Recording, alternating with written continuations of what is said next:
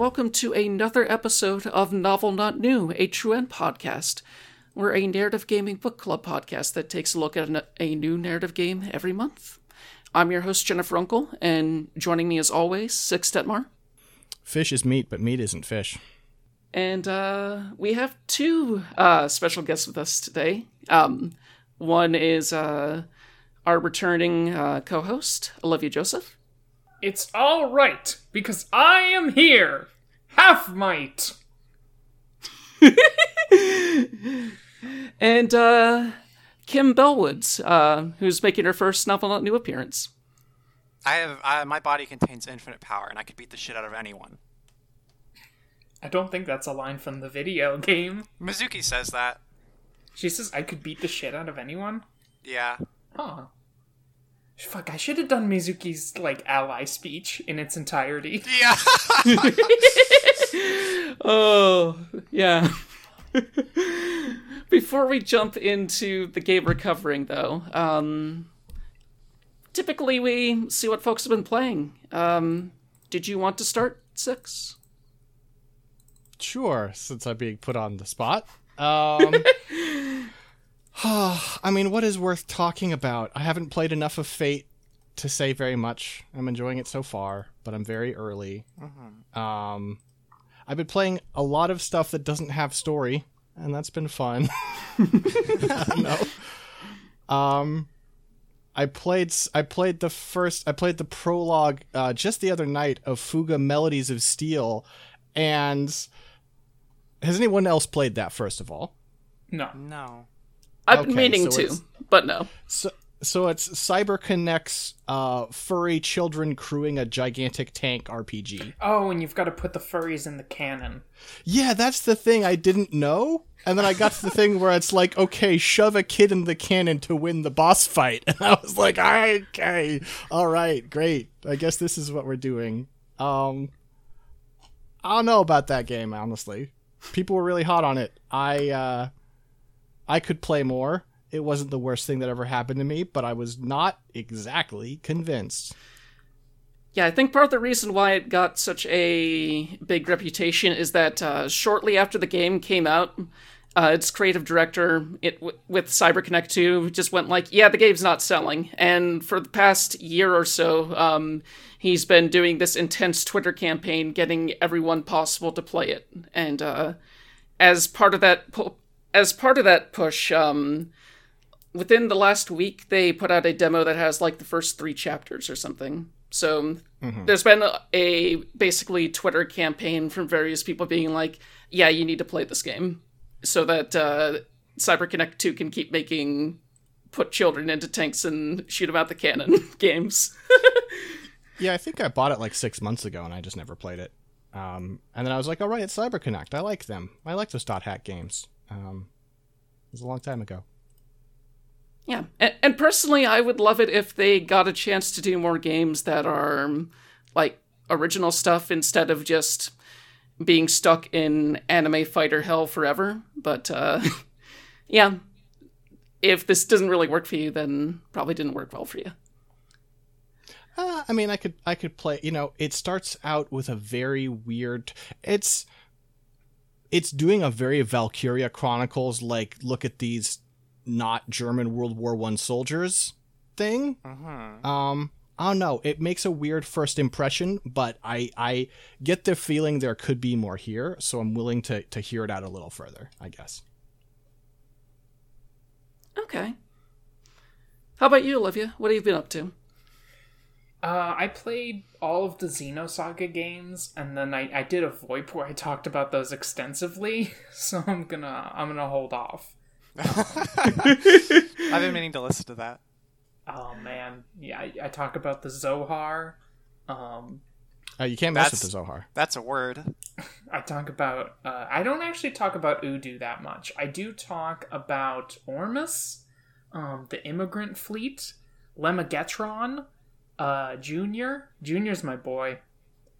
Actually, what I can say about Xenosaga is that like half the cast, pretty much every male character in that game has immense transmasc vibes. It's pretty impressive.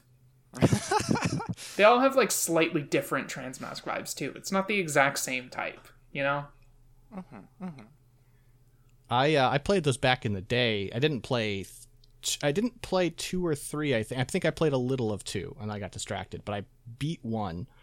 Um, and my main takeaway was just like, man, must be nice to build a robot girlfriend who's also your bodyguard. It's pretty cool. Continues to be pretty cool. KOS-MOS is, is kind of sick. Except in two, KOS-MOS has like five lines in two, Mm, and one because two is just not the game where KOS-MOS matters. Uh, yeah, so she speaks about five times, and one of them is explaining how conjoined twins work. Ugh. okay. Just, just for reference for like how important KOS-MOS is in the story of Xenosaga does she, Two. does she at least say charging Arcanon in two? Oh no, yeah, she has all her battle lines, but like in terms of Okay, uh, okay. in terms of like things she says in cutscenes, it's five times. No, Yeah, sure. you That's just that's get- obviously a loss. you just get some trivia. Yeah. Um is that although I think that that is the one where at one point she gets on a motorcycle and then rides the motorcycle out of the lab where she's supposed to be staying into space and then combines it with Shion's mech to turn it into a super mech. Pretty sure that happens in 2 and that part's pretty sick. That sounds about right. Yeah. All right, I'm done. All right, how about you, Kim? Uh, I have been playing. I've been. I like to bounce around visual novels a lot, so I've been like dipping my toes in like a bunch of different ones. Uh, I think the one I'm like most in so far is like the Flowers series of visual novel. There's like, it's a series of four volumes, and it's like they're organized by like. Uh, the first one's spring, second one's summer, third one's autumn, fourth one's winter. I'm on the third one right now, and they're just very like low stakes like yuri romance like visual novels with like some mysteries thrown in. There's like a big overarching mystery now that's slowly getting solved across all the games but each one focuses on like a different girl and like different routes she can have with her classmates and it's cute. It's just cute and pleasant. I like it a lot. Ah, yeah, that sounds all right. Uh, and other than that, I've been just uh, playing a lot of Library of Ruina and just like achievement hunting and trying to get everything in that game. It, it, it, it, it- uh, it's just a, it's a like card like deck builder with like a plot. It's not a roguelike or anything. You just like build up a deck of characters and try and murder people to fill a library with magical books. Shout out to Roland. Shout out to Roland, my guy. guy who guy who's I I only played a little bit of Library of Ruina before it started destroying my laptop, but shout out to a guy who stumbles into a mysterious library, gets brutally murdered by a woman, and then goes, "Yeah, I'll be your gopher." She put him back together. What else? What else could he do? She put him back together better than he was before. Yeah.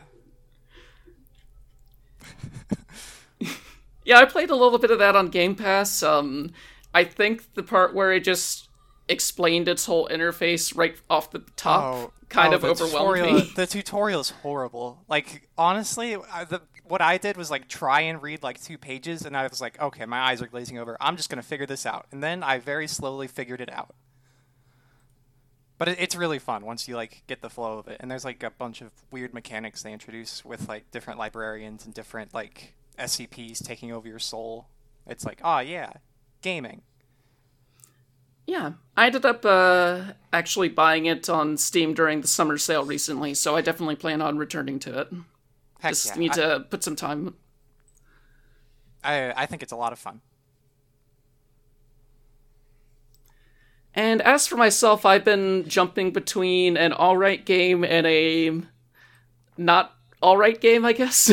the not alright one is I got into my head that I should play Dragon Age Inquisition finally because Journal of playing it, and uh, yeah, that game it has some interesting moments to it, but also its quest design is somewhat miserable. Like that's the game where everyone talks about how oh yeah, you should just get out of the starting area as fast as possible because like a decent portion of players never end up leaving the hinterlands and uh end up getting stuck doing a bunch of quests so boring that uh, they quit the game entirely. Um, there is some stuff that some cool stuff you get to see after that, but yeah, that's a really rough hurdle, and that's the reason why I I dropped it uh, back when it came out.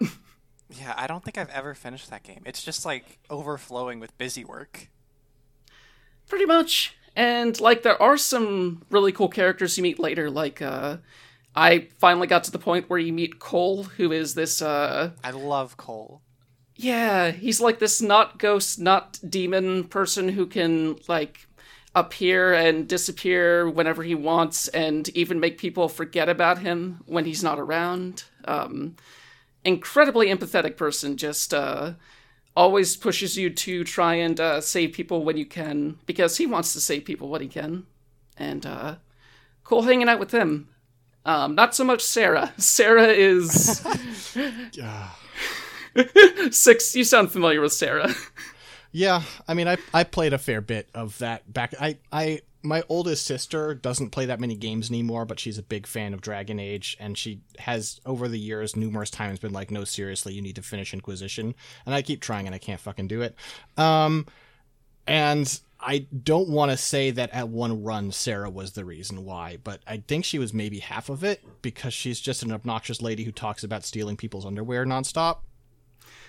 Yeah, like the meeting you have with her right off the, right off the bat is her talking about stealing the guards' pantaloons, and then once you recruit her, um, immediately after that, I ended up bringing in the Mage Guild, and she's immediately like, "Why'd you bring those freaks over here?" And as soon as she said that, I was like, "Okay, you're just gonna stay in this little tavern area for the rest of the game. Have fun." But didn't didn't you like the fucking scavenger hunt she sent you on a recruiter? Wasn't that fun? Uh, I just. Uh, I, I didn't even really think about that too much just because it was just another list of busy work things that are there. Um, and yeah, it's it's a shame that so much of that game is just, hey, here's the thing someone told you about, go find three or five of them, and then the plot moves forward. Not a fan of that. I'm I- still I'm still kind of reeling about how like the villain of Inquisition is a guy who was introduced in DLC for Dragon Age 2, the game that most people hated. Like he shows up in the like the guy shows up in Inquisition and he shows up in the way that like a guy you're supposed to know about shows up and I never played Dragon Age 2 so I remember sitting in my college dorm room being like who the fuck is this guy I don't know who this guy is, and I had to like look him up on Wikipedia to figure out who he was. That was me when they introduced Hawke. They were just like, I got you. I'm going to introduce you to someone important. And then the heroic music plays when Hawke trots out, and it's like, oh, okay. I don't know who this is. Okay, You, I, you should have known who that one is. Yeah, I That's think- actually I think that's different. That's the pro- protagonist. that's the protagonist of the second game. that's the person who is in all their fucking CG trailers with the blood across the nose. You should have known that one, Jen. I guess that's fair. Yeah. Uh, I do love I do love when your guy or when like a guy from the previous you know, a guy in your party from the previous game comes back to kind of to like be your ally or even be in your party in the second game. That's that's one of my favorite like RPG series tropes.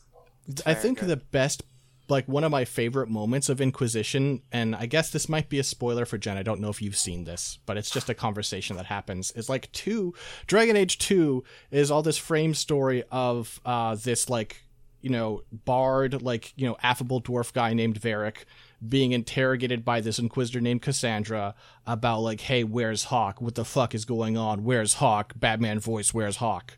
Um and he stonewalls her and is like i don't know. I don't know where i don't know where she is or you know he if you're stupid but um and then in uh fucking inquisition there's they're both in your party or they're they're recruitable anyway and you find hawke and cassandra's like what the fuck? You knew where hawke was? Why didn't you tell me? And he's like because you're a fucking cop. Are you an idiot? Of course i didn't tell you.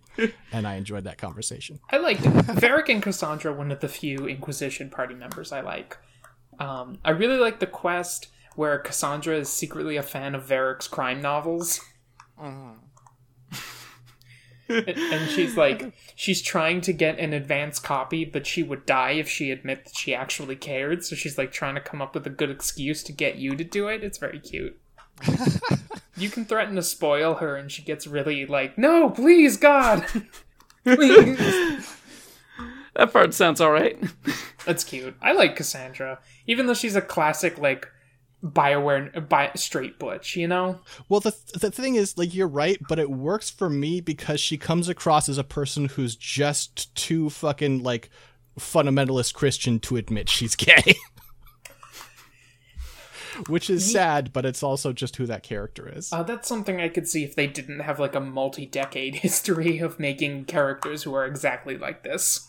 fair, fair. Yep. And aside from Dragon Age, I've been diving into Yurukill, the Calumniation games, um, which is a another death game visual novel. Um, except this one has a weird twist to it, where it is simultaneously a visual novel where you're solving puzzles and advancing the plot, and a shoot 'em up. Like, uh, it gets to the point where all, all the characters get to a point where they're getting questioned by another character and it pops into like an Ikaruga ass uh, shmup, complete with bullet hell, projectiles, and stuff like that. It's it's a weird mix, and I wouldn't say it always works, but it does make it kind of interesting. Um, like uh, you can kind of set it to easy, so the if you're not good at bullet hells, you can get through that part. But uh, yeah, it's it's been pretty engaging. The one thing that's kind of been bothering me about it is that like um there's a even though like the stakes are pretty dire, like all the characters are like grouped up in groups of two. One is a prisoner, the other is an executioner. The executioner has a kill button with them and can just kill the prisoner anytime they please. But the two of them are supposedly trying to get to a goal together. Um, it doesn't quite get to that same level of um, tension that you would expect from something like Danganronpa or 999. It just uh, it feels kind of flat sometimes, which is a shame because like the person who wrote this is the same author behind Kakegurui, and you don't get that same devil may care intense energy from the characters that you get from Kakegurui. You see a little bit of that starting in chapter 3, but that's like 7 or 8 hours into the game and it'd be great if they showed some of that a little earlier. Since I've gone through like three different pairs of uh prisoner slash executioner by now.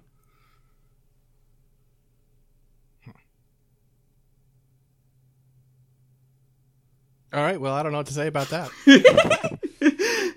yeah, it's it's one of those games that kind of just released this month. I think most people aren't aware it even exists, so it's whatever. I- I'll still play through it. It's just uh, I would not be in a hurry to recommend it to people. Though if people enjoy death games, they'll probably get a kick out of this one. Right? Yeah. enough. And with that, we're gonna hop into the reason we're here today. Um, we're gonna be talking about AI: The Somnium Files Nirvana Initiative, which is uh, released last month, and it is the sequel to AI: The Somnium Files. Written by a actually, I don't know. Have we ever covered an Uchikoshi game on here before? Like a game written by Kotaro Uchikoshi? Uh, no, I think you and I have done uh, an episode on Zero Time Dilemma way back in the day, but that wasn't that was before Novel Not New. So Right, right, yeah. um, I'm sure we've talked around Uchikoshi's work on this podcast before, but uh, he has a very specific style of writing, and uh, for better or for worse, his voice comes through pretty clearly in all of his games. Let's see. All right, you fucking What's this one summarize. you fucking summarize yeah, um, I- I've been dancing around that because the thing is, this is an incredibly hard game to summarize. I've written 544 words here, and uh, okay, Jen, then stop. You you lose. Um, okay. Uh, have you This read is a sequel to the first. No, I haven't written a thing. I'm just going to be broad because that's what you do in this situation, Jen. This is a sequel to AI The Somnium Files. However, we have uh, two new stars. We have Mizuki from the first game, who's now grown up a little bit. Now she's an agent, a detective working for ABIS, which is a special uh, division of the cops. And there's also Ryuki. They are both trying to ta track down the the secret behind the half body killings, which is a series of killings where people's bodies are cut in half. Um, and uh, along the way, they find out there's a bunch of weird shit going on, and then they solve it. Boo. Okay, so it's it's okay, okay, uh, okay. Get get ready, get ready. Uh, you're you're next, Kim. After after Olivia tries. Okay. So when the game starts off, you are an 18 year old Mizuki Date, um, who, you know, uh, who's just been. Something fucking exploded outside my window? Are you okay? Oh, I'm okay. Okay. So, yeah, so. Uh, uh, so half of a man's body has shown up in the stadium um, uh, with a time of death of like yesterday um, which is weird because half of this guy's body previously fell into the middle of a TV studio while, uh, six years ago, uh, which Mizuki witnessed. So she goes and gets Ryuki, who is another ABIS agent, as Six said. Um, Ryuki is fucked up because of what happened six years ago, which after which he tells Mizuki about. So you play through a section as Ryuki in the past, which culminates in a another explosion funnily enough uh, which involves you know a collapsing cathedral rocks falling everywhere one of mizuki's friends is paralyzed from the waist down and date the protagonist of the first game disappears and they're unable to catch the killer um, after that section you play as mizuki in the present as she investigates um, as she investigates the killings and tries to figure out who you know who's the culprit behind the cases. Mizuki, through a few routes, eventually learns number one that one of the victims of the of the killings is uh, is the half body killer himself, a man named Uru Somazaki, who was kidnapped at age six uh, and medically experimented on in order to uh, fix the medical condition of one of the other victims of the case um, at the behest of his parents, who are also victims of the killer. Um, so you end up in this weird place where if the killer has been has been killed in the half body serial killings, then who's the killer? Uh, the other big thing Mizuki finds out is that there's a mysterious masked woman who both she and Ryuki have interacted with, uh, who's investigating the case and been trying to get Mizuki to stay out of it. Uh, that the woman's mask falls off, and she turns out to look exactly like Mizuki. Um, it turns out that Mizuki's super strength which is just sort of a funny, hot, like a funny kind of magical realist thing in the first game, uh, is actually the result of genetic engineering, and she is a clone of this masked woman who is not quite the original Mizuki. It seems like there was sort of a line of clones, um, and so the Mizuki in the mask is like the second generation, and I think our Mizuki is the third. It's a little, it's a little fuzzy, but Does that make her Nizuki? Nizuki, Oh, God. Mizuki, and Sanzuki. um, yeah. Okay. So at this point, the game totally zooms out, and one of the characters addresses you directly, the player, to tell you that actually the timeline of the events was a huge lie for some reason. And while you thought that you were playing as Ryuki in the past and Mizuki in the present, actually some of the Ryuki sections were in the present and some of the Mizuki sections were in the past because you weren't playing Mizuki, you were playing Nizuki. Mizuki. She gets called. I win. Eventually, she starts getting called BB. I'm just gonna call her BB. You gotta call her Nene. It's so much better. It's actually a name, and it makes sense. Oh yeah, I guess that does make sense, Nene.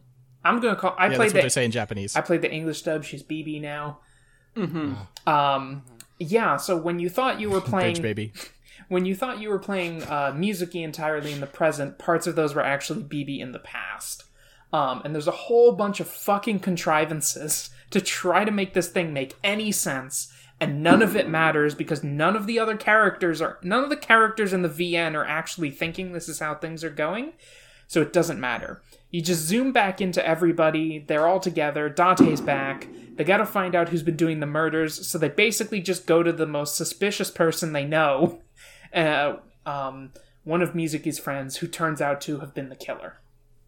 Um, but then, uh, because this game needs an action climax for some reason, uh, the Secret Society Nirvana Initiative thing, which is basically just a plan to unleash COVID 3 on the world.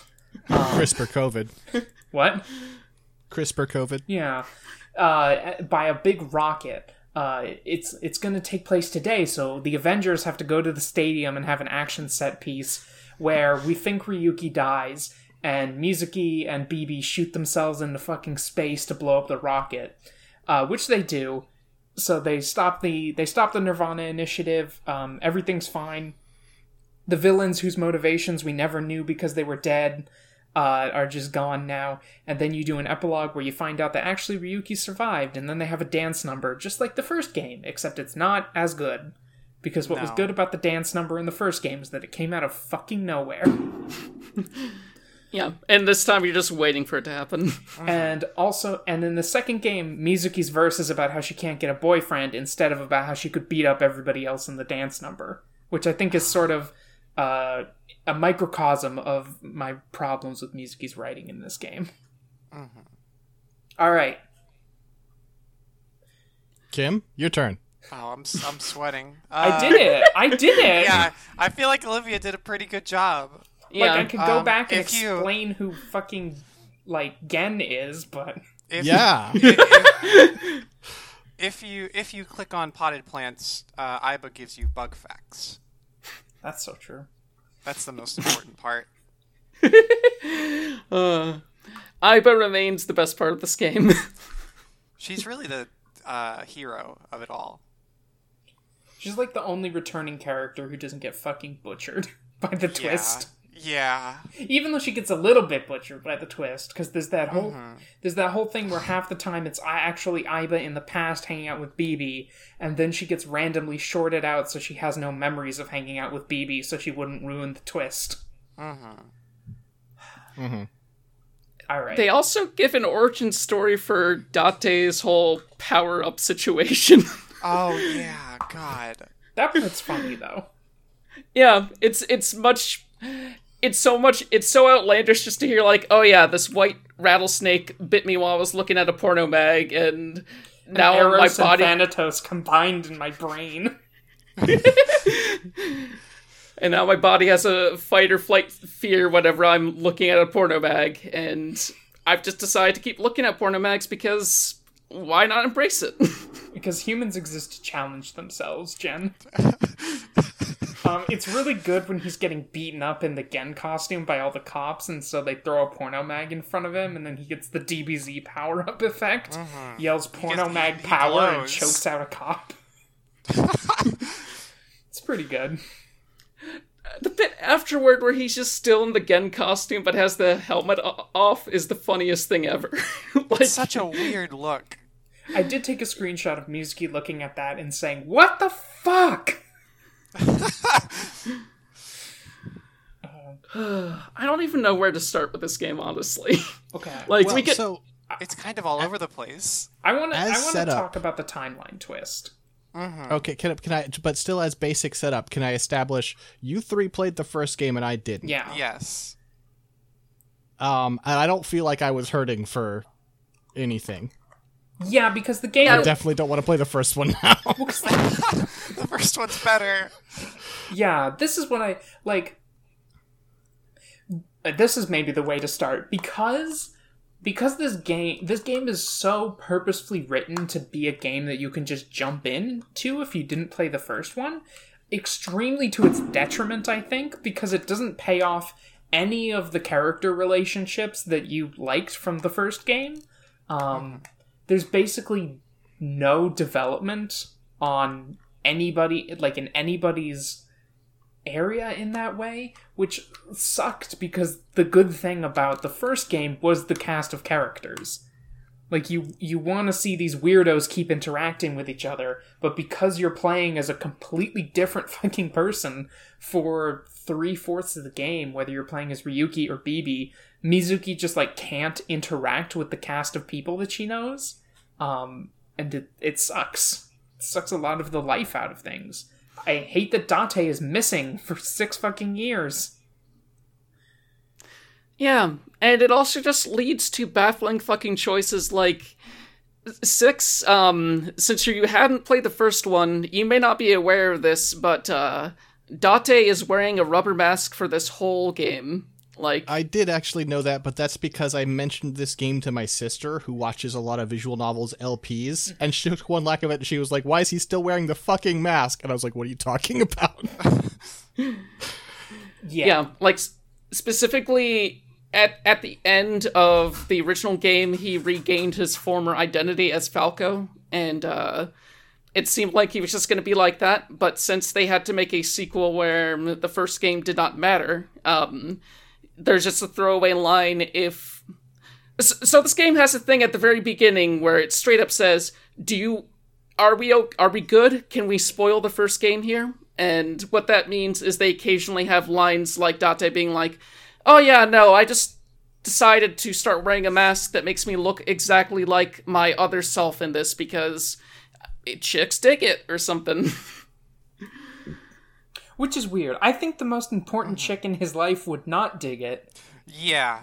Mi- mi- Yeah. Probably, probably every woman in Dante's life has been menaced or like sh- directly shot by a guy who has the face that Dante has right now, which is weird to me.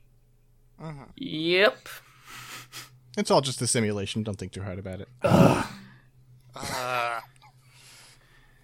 Yeah. Okay.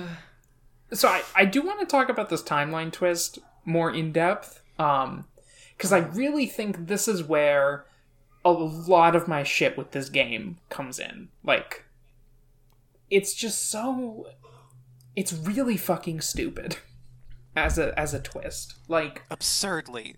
it is the fact that it has to be revealed completely out of like the narrative by a character breaking the fourth wall and talking to you as a player to reveal that actually for no reason the game was lying to you about when events took place is I think should have been your first clue as the creators of this game that you had stepped down the wrong path, you know? Mm-hmm.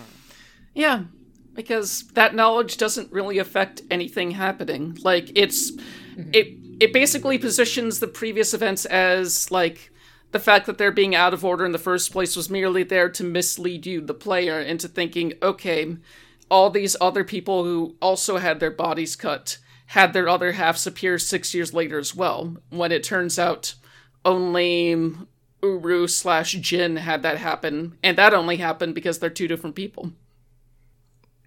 Uh, yeah, no, like the the first game tried to do had like a similar thing where it's like, oh, all of these like timelines ended up like coalescing in that somehow the knowledge was like transported like to Date across different timelines, and he like managed to use the sum of that knowledge to unlock like new paths and stuff, and that's like it's it has like alongside just like actually like helping the story progress it doesn't just exist purely in the in a screen where you can see the timelines switch and oh now it's a helix.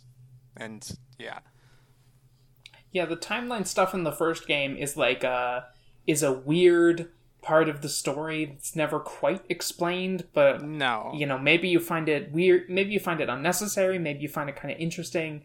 This is just like the the writers of the game lie to you and then reveal that they were lying to you and like kind of go like, "Ooh, aren't we fucking clever?" It's like again, like I guess. I feel like that's the deal when you got Uchikoshi, though. I mean, he's been doing this for decades now. Like, I don't want to spoil these games for people, but if you haven't played Zero Time Dilemma, Dilemma or Virtue's Last Rewards, it is like straight up like those are games that are positioned as mysteries, and they are not mysteries because you are like the fundamental structure of the story is bullshit, and they are withholding basic information from you uh, the idea that you would be able to, to puzzle out what's going on in those games unless you're just like you know like making wild guesses based on literally nothing unless you're like lol bacon random just saying words you would never guess the twist of those games because they're nonsense. And this just feels like the same fucking shit to me. I i feel like the, my, my my big th- theory of all this is that 999 was a fucking fantastic game but the way that twist was received convinced Uchikoshi he needs to lean harder and harder into twists, and everything he's done with that since has fucking sucked. Well, the first I'm not saying all of his games has necessarily fucking sucked, but every time he's leaned into the twists, it's been a bad idea. Yeah, and the first game was not mm-hmm. like this. Like the No. twist, the twist in the first game, just to like spell it out explicitly. And I, I'm sure you sound like you literally said you don't want to play the first game six. So, um, Yeah, you're good. yeah. So the the twist, the big twist in the first game is that if you if you sync for someone for more than six minutes, you stand the poss like you will swap bodies with them. Um, oh, is that why they keep fucking? yeah, that's why they doing this, keep okay. hammering the six minutes thing.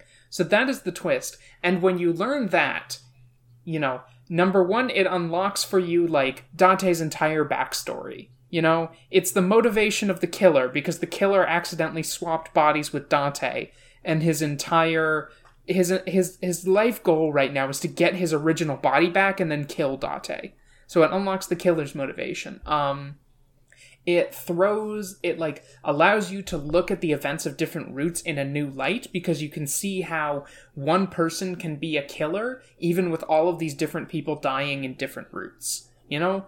Um so it it and it also means something for Date's relationships because now you understand you know if he was Falco his backstory with Iris and Hitomi and even his relationship to Boss and it so it recontextualizes the plot and the characters and helps like the story come to a conclusion and there's just none of that with the timeline twist. You literally just go back to the group of characters who are like okay. Like they don't even know that that happened. They just keep theorizing about a mystery um which is now different than you had thought uh but it doesn't mean anything because like i said when i was summarizing they just go to the most suspicious person they know like the person who's been fucked up about doing something awful the entire game. Yeah. And wouldn't you know it, she did something awful. Yep, just dragged Uru into the um it just ended up killing him and then dragging his body into the gigantic body cutting machine that's in, at the bottom of this fucking medical institute. I I actually I actually didn't mind that section with Amane. Like they kind of got me back. I like the I liked the sketch of her her situation and her her struggles in that. But then they find out that she killed Uru. Um and then like was blackmailed by Tokiko into, you know, placing her body in certain places after she took her own life. But then they literally just run to the stadium to have a fucking like MCU battle with a bunch of mooks and they don't they don't sit with it at all.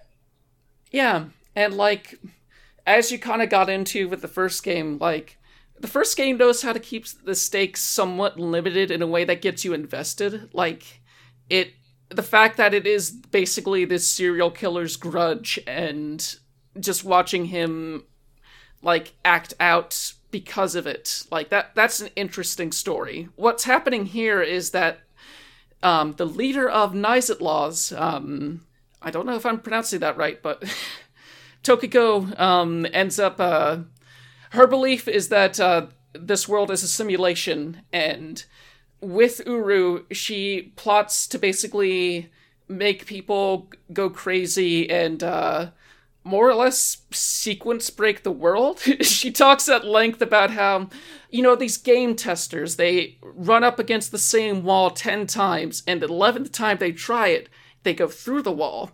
And that's just a how people throughout history have achieved moksha.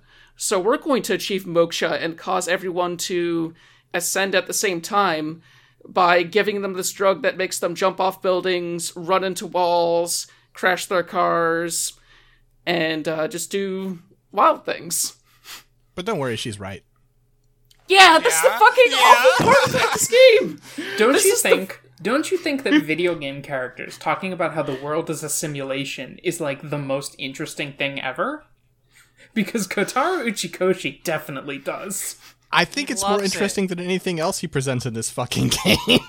Well, that's because he didn't get in. That's because he didn't recreate any of the good parts from the first game. No. Yeah, there's like a single interesting thing about the secret ending where like so at the end of that game, at, at the end of the story, uh, Tokiko's hologram tells her re- hologram that she recorded six years ago gives uh, BB and Mizuki a nil number. And after beating the game, if you happen to go back to that specific uh, chapter where Tokiko directly asks, um, You. Ko- Tok- It's, yeah. it's you, the player. When she Yeah, says, yeah. "Okay, give me the nil number, please." Yeah, and once you do that, um, Ryuki is suddenly like the game world basically breaks in a way that like it's like someone turned on no clip in the game, so you just Yeah, walk uh, through the walls. Ryuki's had like this like he has like a reoccurring thing of oh like the world will turn all glitchy and he'll start speaking in just like gibberish and like everything like just becomes like unreadable and un like explainable. And for a while like uh, Tama and everyone else is like oh like Ryuki you're just you you're just like mentally ill. You're just like actually sick and need to like rest and not think about this anymore. But then oh no he can actually just like walk through a wall. Like he, he figured it out well, but he Yeah. is also mentally ill. yeah yeah yeah yeah but but it's because he's mentally ill he can walk through a wall But yeah, it, it, it you basically as the player address Tokiko and she's like, "Thank you. The fact that you figured all this out means that my trick worked and you proved that it was a simulation after all." By the way, I will give you the option to reveal all of this to Ryuki and just so you know, things will change, so it may not be a net good, but here is something you can do. And you go back, you tell Ryuki everything that happened, and Ryuki stops the killings prematurely, and suddenly everything is all hunky dory except for the fact that Mizuki, Bibi, and Ryuki instinctively know, like, they had lived through the events six years into the future and feel very fucking weird about it. And then Tokiko just appears on the billboard, does her little hand gesture, and the game ends. Yeah, they really do have a thing where it's like, oh, all of these like central characters can actually like feel something's off with this timeline, and then like the dance sequence starts, and it's like, all right, well, okay, Yep. Wait, uh, I- I think the dance sequence only happens in like. oh the- wait, no, no, no, yeah. sorry, yeah, no, the game just ends in that one. Yeah, I got the endings mixed up.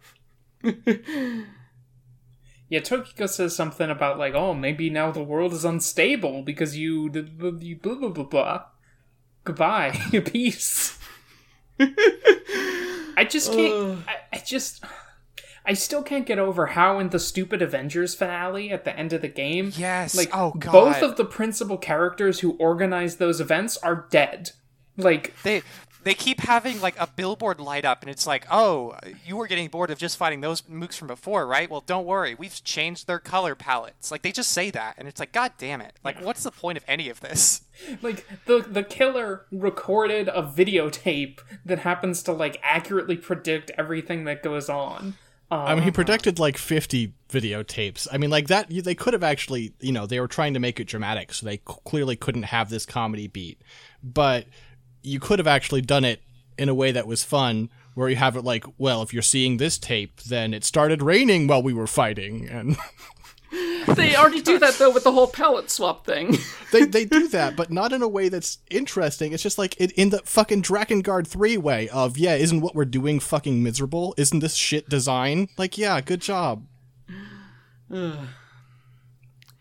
It's a shame because like some of the new characters they introduce in this game are legitimately great. Like the time you spend with Ryuki and Tama, like I love them. no, I okay. Here's the thing: you could cut Ryuki from this game and it wouldn't matter. No, completely, completely. No- I like I like him. I like him.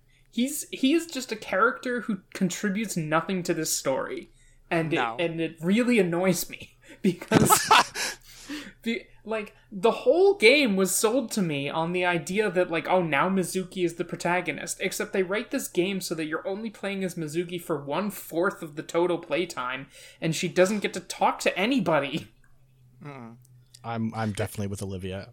Yeah. Uh, there's so many like somniums in the past where you like it is just so like locked in because you aren't allowed to know anything as Ryuki because Ryuki's not mm-hmm. allowed to solve anything. He's just supposed to be sad about it for six years. Yeah. And it's just like so many of the somniums in this game are just so much like more boring and less interesting than anything from the first ones. And there's like a handful of fun ones, but like it's mm-hmm. just so boring to just walk through a set path, even if there's like fun animations sometimes. I I had to do Tokyo's Somnium over from the beginning again, and it was fucking miserable. Ugh. Like the parts, the parts where you have to swim down into just like a corridor For like water. 20 seconds? Yeah, fucking miserable. I was uh there was a, a point in our in our prep where Jen and I had a miscommunication and I thought I had a lot more left to go in this game than I did because basically uh I mentioned where I was in the flowchart basically and then uh, a moment later, she said, Jen said, "Oh, that flowchart." And I was like, "Oh God, is there a flowchart of flowcharts? Am I five percent into this fucking game?" Um, no, there is not. Um, she just met the helix rearrangement. It's fine. But because of this, I was really cramming for a while there, and there was a point where I was like, it was like eleven thirty at night, and I don't normally go to bed at midnight. But I was like, it's okay, I can stay up longer. And I got into Leon's Somnium, and I load in, and it's like, and and ah. Aiba, Aiba's like, we can fly in here, and I just hit, I turned off the power, I dropped the switch on my bed, I said, I don't want to fucking fly. Oh, don't you get it? He's a lockpick, so the Somnium is lock themed. It's so bad. He's he's so nothing. Leon is a character who exists like exists to solve a problem that just didn't exist in the first game. Like, how are the characters gonna get into locked doors? Mizuki has super strength. Mizuki could just pull off a fucking door. Yeah, Like it's so easy. But how are you going to pull off the door when there are like seven locks on it? just grab the lock. Mizuki Yeah, kick could the just locks off. grab and There- twist. there- there's one. Yeah, there's one door where it's like, oh my god, Mizuki, these locks are especially made so you can't open them. And she's like, oh, this sucks. If only I knew a guy that could pick locks. And it's like, oh god damn it. There's During his big action scene, they give him a gigantic fucking key. Like that is his Oh, entire God. identity. well, and his also his entire fucking somnium is Kingdom Hearts. He has the key in the sky. He's unlocking uh-huh. it to get the fucking gummy roads. Like, Also, I think his romance with Kizuna sucks ass. It's fucking blows. It's not good. Jen, you It's mentioned nothing. this. You mentioned this, but this game is obsessed with the idea of like an older, like an a significantly older man falling in love with a high school girl. This happens. yeah, it is. this happens three. It's, it's three times. awful. Yes. It's oh god. Yeah. Do we count? do we count Ryuki making sex jokes about Iris? Because he does. No, wait. Uh, Wait, he does. Is that him doing it or is it Tama? Because I feel like Tama is the one who keeps making sex jokes. He has that actually funny part where he's like, Iris is sitting on a chair, and I have no further commentary. Without a hint of lecherous intent, I am looking at Iris sitting on a chair. Yeah, yeah, yeah. I mean, it's just it's the same bit that you get from uh from Aiba with the secretary, but that one's way better. Oh, have you? Did you get the secret ending with Ryuki, um, the secretary? Yeah. No, because there's an exa- there's an ending in the first game that's exactly the same with Dante and the secretary, so I'm not Yeah. gonna go for it. Yeah. True. But yeah, there's there's like because there's Gen and Amane, there's Leon and Kizuna, and then there's for some reason Uru and, and Amane.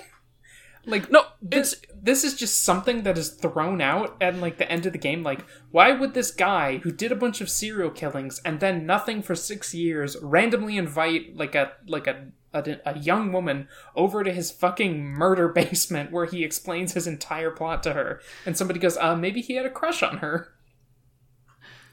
And Uru also has that whole mom complex too. Like they get into how he basically fell in love with his adopted mother, and it's it.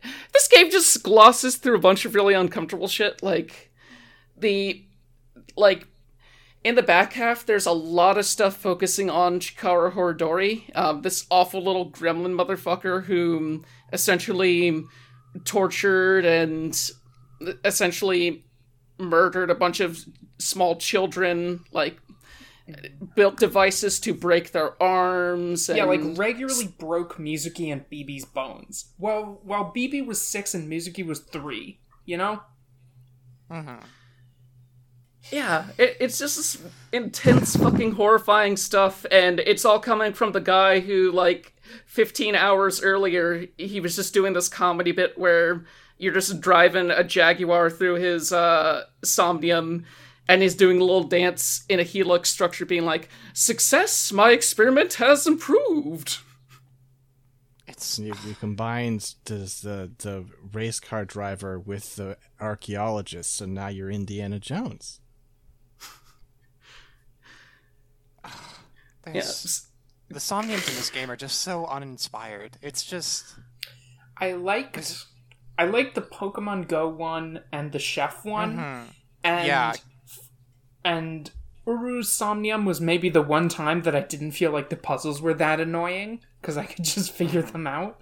Um, mhm. there there's a, there it was really weird because there's I don't remember which somnium it was, but like near the end of the game, like one of the last ones you do, like Aiba and like Iris just like stop letting you play around in the somnium where it's just like, oh, you can you have like a funny option and and like Aiba's just like that's not the, there's not the time for this. We have to like do this. And it's like I what's different? Like I don't understand what changed all of a sudden. Things have been serious for a minute, but they just don't let you like actually play out the funny options. And it's like well, that's like the big appeal of a lot of these like very straightforward somniums to me, and I just, ha, it was annoying. Yeah. For for Mames in particular, they just railroad you into like around a around after you finish the first third of it. It introduces some unique mechanics where you can collect evidence and basically break through her lies like that. But at some point, she just takes you to a white void and is like, "Here's how a situation in my life played out. Do you think I did the smart thing or the dumb thing?" And each time, it's going to be the dumb thing. Mm-hmm. Mm-hmm. and if you choose if you choose wrong, like the game will just circle back to the to the to the choice within like thirty seconds of dialogue. So it's like, mm-hmm. why am I choosing? Mm-hmm. Well, you see, it's because you were asked these questions earlier in her previous Somnium, and wow, now they've been recontextualized in a twisted and dark way. I don't like this game very much, by the way. No, I thought I should mention that. Yeah, and like, I I do think this and the first AI have all right dubs, but there is a situation where it it's deeply weird when you know some of the voices from other things, because like the person who plays Gen in this is uh Prost, um, the person who does all the videos about Lysanderoth and stuff like that on Vine, and no one says Prost. Jesus Christ, Jennifer. It's Pro ZD. Yeah, yeah, it's- Pro ZD. okay. Yeah, and you're just hearing him talk about how much he loves this high schooler, and it's like, oh. they, and they really just like really like belabor like the oh he's like a dad to her for so long. Then oh finale of his route, it's like up feelings, and it's like god damn it. well, they were I like, extremely am not a dad to her. No, Okay, no, thanks. they they do okay. Like Ryuki makes like one joke, like oh maybe maybe Amane is like a thing for dads, and it's like uh, I, I thought that was so gross. I'm like okay, that's just like a grody one-off joke, but no, it they bring it, they come back to it. Wow. And it's also Full this circle. thing where like, oh, he's disfigured, so isn't he like a fucking monster that like everyone spits on constantly, except for one Ah. beautiful high school girl who just thinks he's swell, and isn't that great? Oh, but what if she did a murder, and so she had to go to jail? it this story thinks it's doing the Elephant Man, but it is not doing the Elephant Man. Like this whole time, Gen is treated as something of a comic character because he's wearing this ridiculous mask the whole time that is both creepy and just very silly. And uh yeah, also in terms of like weird voice actor recognition, uh the person who plays Kizuna um in the dub is uh she goes by AmaLee online or Leeandlie, and uh, her whole thing is just covering um, Japanese anime songs in English. So I can kind of get how they heard it was like, okay, yeah, we have some songs that we're going to translate into English for this. We need to get someone who can sing them. But uh, her delivery is just incredibly flat for the most part. Like, Yeah, they have a. s- They're they're trying to do something with with Kizuna's like speech style, um, and it just doesn't really come off to me. You know, like you can just tell that there's that she speaks a little weirdly, but I don't understand really what the through line is, um, or like why. You know, it doesn't inform her character really. It felt very weird. Also, Yeah. with her, they're doing another disability romance thing where it's like, oh, I use a wheelchair. Doesn't this mean I'm pitiable and like fundamentally unlovable? How could a man ever love me, a woman in a wheelchair? And then No, you don't understand. Leon's the perfect man who transcends all prejudice, and he loves you despite you being. And it's like, okay. it's she's Cool. like, you feel guilty about me being in a wheelchair and you take responsibility for it, and that's why you hang out with me. And Leon's answer is just like, yes, but I'm also horny. His answer is yes, yes, no.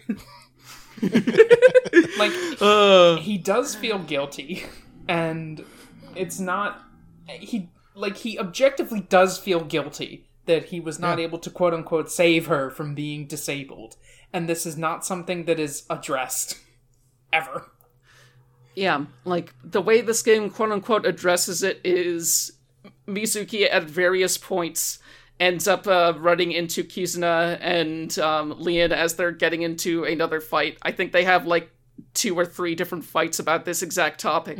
And she goes, No, hey, remember six years ago? And then suddenly everything's okay until. remember six years ago when you were hanging out with your friends and then a grown-ass man like approached you and proposed to you on the spot because he heard you sing good Yeah! Uh, God. Isn't this like the fu- isn't this like a great and then like after you said you weren't interested in him romantically, he hung around for 6 years? Like isn't this the best basis for a relationship? It's so Yeah. romantic when you get worn down over six years. Uh, Yeah, like fucking opening the time capsule, and she reads hers, and it's like, listen, if he's still here after six years, you haven't managed to scare him off. I guess you have to give up. And fucking and fucking marry him too. It's not even like it's they literally go from like Leon, you should leave me alone and never see me again to like, well, I guess we're going to elope. Rare, Very rarely in these stories do I ever side with the rich dad who wants to break up who wants to break up his daughter's relationship because he hates former felons. But Rishi Chieda kind of had a point. yeah, the, the side stories in this game are basically can be best summed up with straight people are not okay.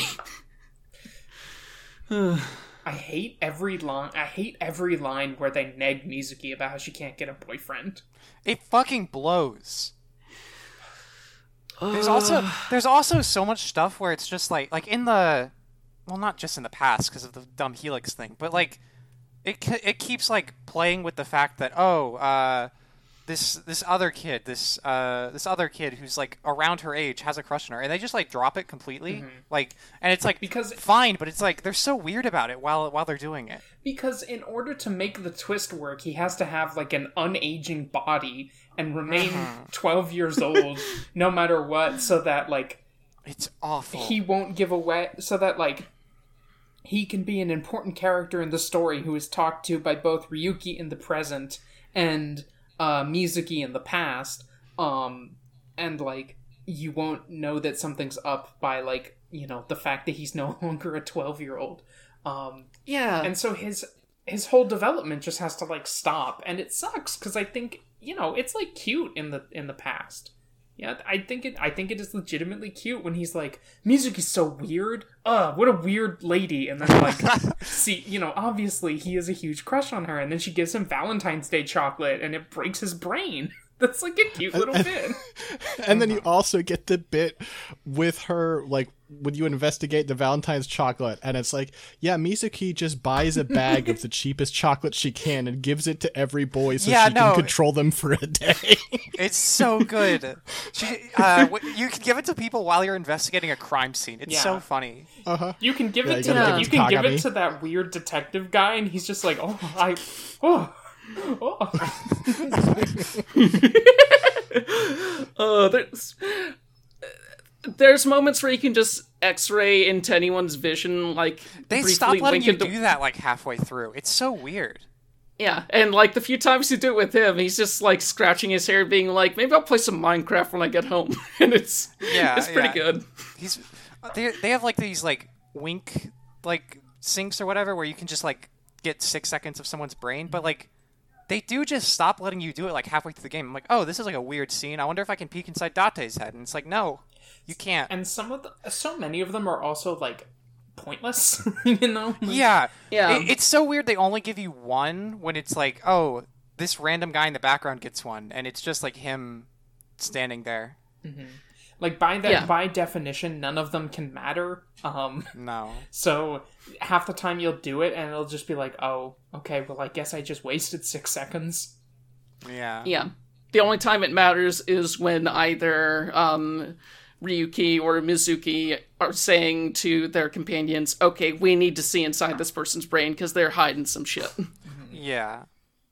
It's also kind of annoying because there are ones I wanted to see and didn't get to because of the mm-hmm. order in which I picked dialogue options. And so there were ones left, and I was just like, nope, we're done here. I was like, oh. Scenes, scenes I- will just advance sometimes. Oh yeah, It's, I like, wanna- really, really sucks. I want to complain because this game, this game both does the thing where like at some points it will make you uh, do every exhaust every single dialogue option even though the person is not telling you anything. And then in some points you'll hit a random dialogue option and it'll be like okay scene over. Oh did you want to talk to Ka- kagami? Fuck you. The wildest one for me for that was like I was talking to Tokiko she was basically just giving me her various explanations for why this world is a simulation, and suddenly there's just an option that says, That's a nice watch. And that just stops the conversation dead in its tracks, and the little information bulletin at the top is like, In Japan, if you tell someone who isn't wearing a watch, that's a nice watch, they take it to mean you want to stop talking to them. It's like, great, I didn't fucking know that. that also that ticker is maybe that ticker's also infuriating because like this game despite being like 28 to 30 hours long longer if you're really going through it with a fine-tooth comb like it takes shortcuts when it's trying to bridge the two different storylines together. So when you have characters who haven't previously hung out at all and they're suddenly in the same room talking knowledgeably about it, you'll get a little ticker from Aiba that says like such and such and so and so were introduced by Mizuki six years ago and while you weren't looking and they're they've slowly become best friends. yeah fuck establishing anything through dialogue It is it is a week when they do it that way, but I do still like the ticker for the moments where it's like someone mentions like a mountain and then Tama's like, "Let me explain the history of this mountain."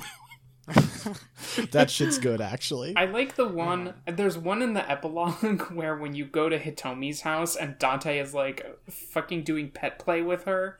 And there's one where Aiba's like, Hitomi is Mizuki's former middle school teacher. Dante is her fucking father. They are flirting in front of her. Please imagine the pain that she feels in this that one is very Uh, good.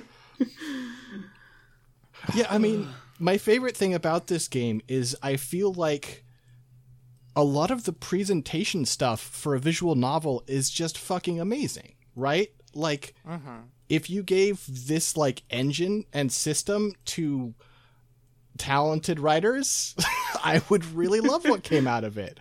But that's not what happened here, That's why I like the first or game. at least they weren't at the top of their game. I don't know. And in the first game, they did this. You know, like they did it I- well. I'll I'll try the first game because the thing is, I I didn't like this game, but I did like playing it. It's just fun to play. You just this game has like nothing as good as like when when Mizuki briefly has to like sync with Date and you get the whole like you get like after an entire game of them like beating the shit out of each other verbally, you get Mizuki being like, "No, man, you're my fucking dad. Like I don't have I don't have any other adult in my life who cares about me." And that's just like a good emotional beat that the mm-hmm. second game has nothing comparable. the very the very like cons- like core of this game just stops any like actual character relationships from even like They Da- Date just disappears for six years, and it's just because he loses his memory again and just like forgets everyone until like oh the game, the game's starting again. Oh, so the game needs back. him. and and then he and Mizuki like he's like hi Mizuki. And Mizuki's Mizuki's like oh hi Date. And she's like does like a little smile. And I was like wow you're happy to see him again huh? And that's it. That's it. And it- They- it's so fucking infuriating. they call back to Mizuki's line from the first game where she says like there's like a line in the first game that's emotionally important because somebody asks like Mizuki is basically asked what family means to her. Um, and the answer she gives is like it's someone who when you say like you know in the Japanese thing like when you say I'm home they say welcome home and that's like what you naturally say to each other. And then that's what she and Date do and that, that's the only person she does that that's it. And in the second game, when Dante returns, they call that back as a joke. uh-huh. It's awful. Like, Mizuki didn't want to say, Welcome home to Dante. What she wanted to say was, I deleted your cuckoldry videos.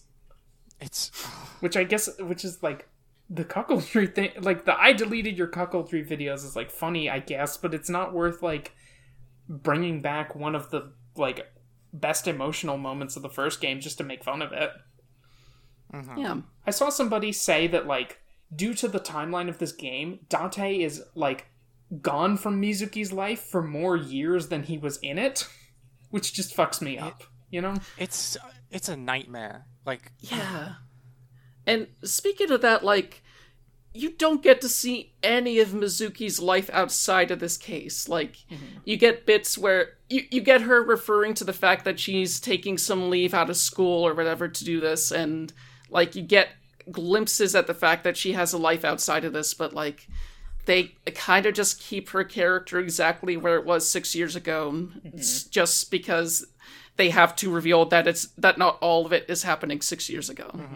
They they basically do just make her like a mini Date because it's like, oh, she's just always working on the case, and then she goes to a bar to talk and like figure out the evidence, and it's like that's what Date did, and mm-hmm. I don't know.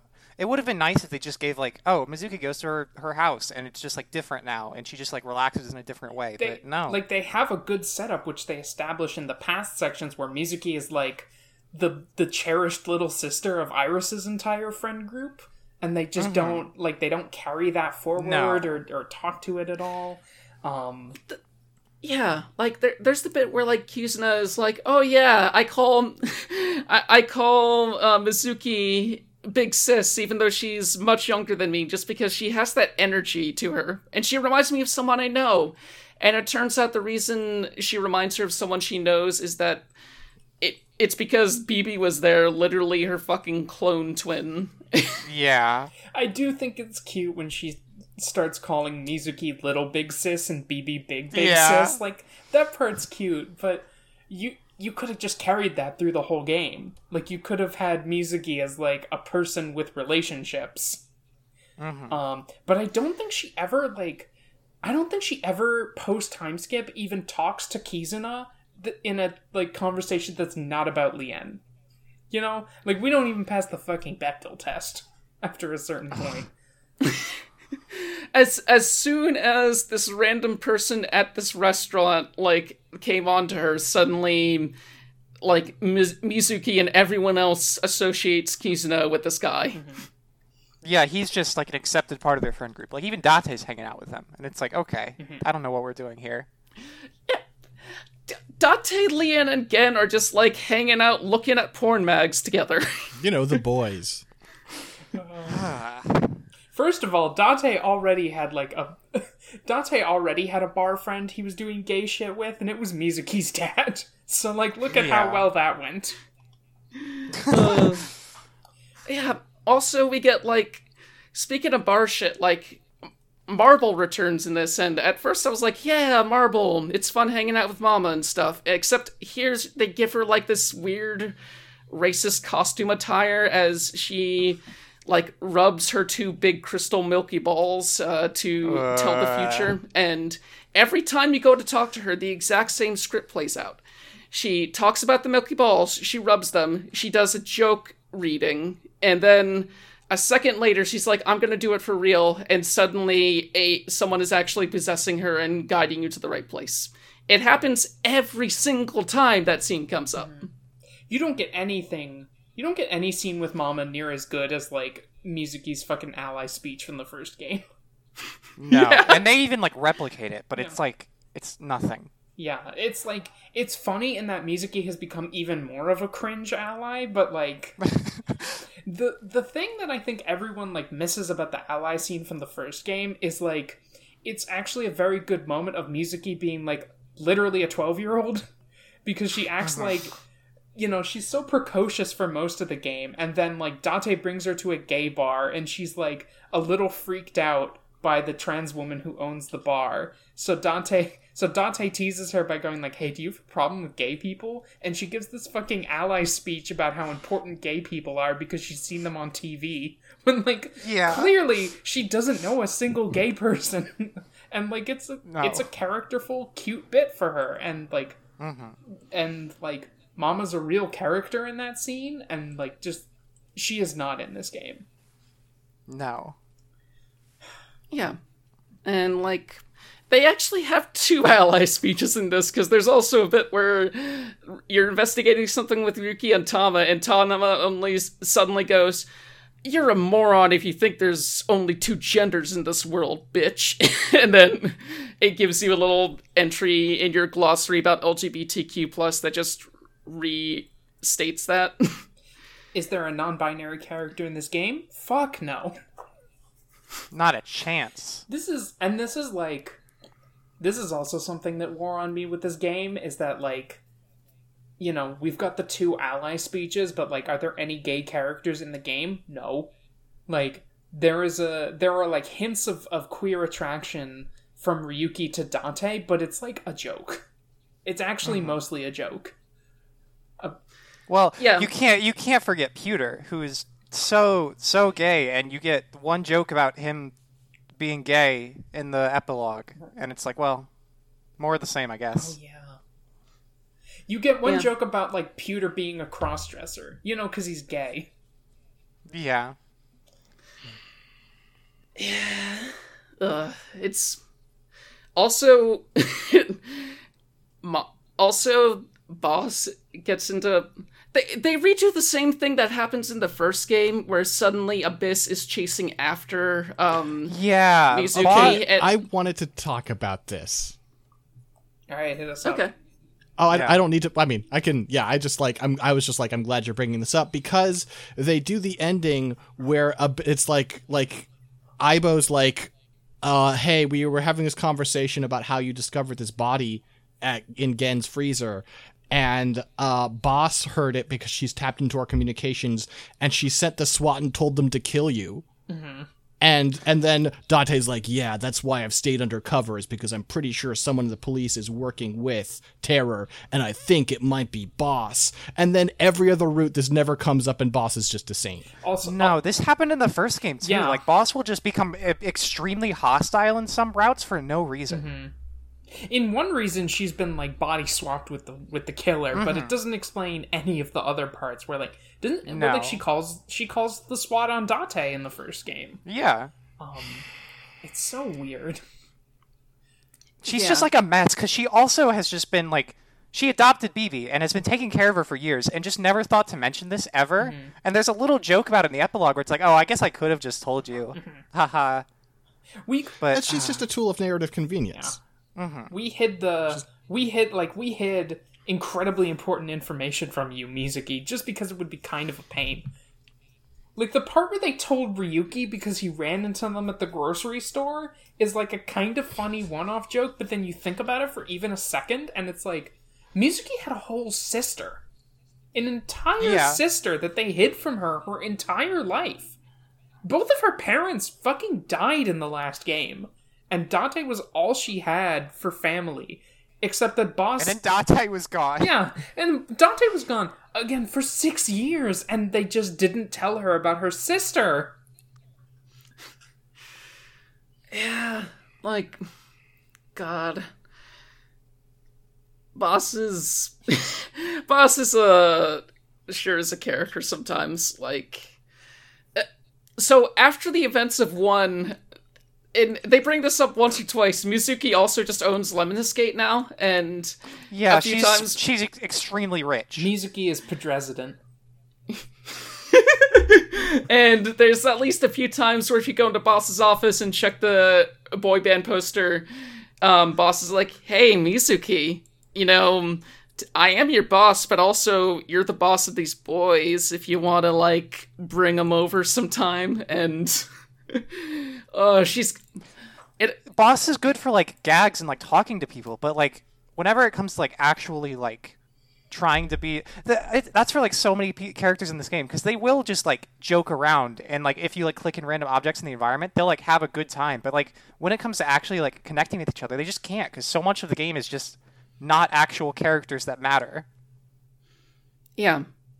Like, there's this recurring bit where if you check the locker behind uh, everything else in the sync room, um, you'll hear a muffled voice uh, say a few weird things, and everyone else is acting like nothing's happening. And they just run with that bit for like every time you're in that room, and it's just a thing they put in there. It's the same with the with the tiger rug in the Yakuza office. uh the yakuza Why is Moma? Yeah. Why is Moma The- in this the- game again?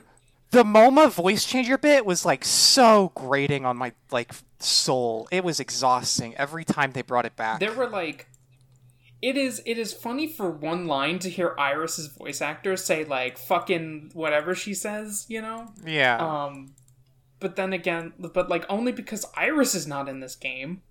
I also hate the I also hate the way that they portray Iris now. Yeah Where uh, you know, once again, she can't talk to Mizuki because half the time it's fucking BB, so she just like drops out of this game. Yeah, that, that's the thing, isn't it? The fact that they have this twist, like, it's not only just a twist for, like, just to say, ha, got one over on you. It's a twist that, like, just destroys the whole game's writing in an ugly way. No.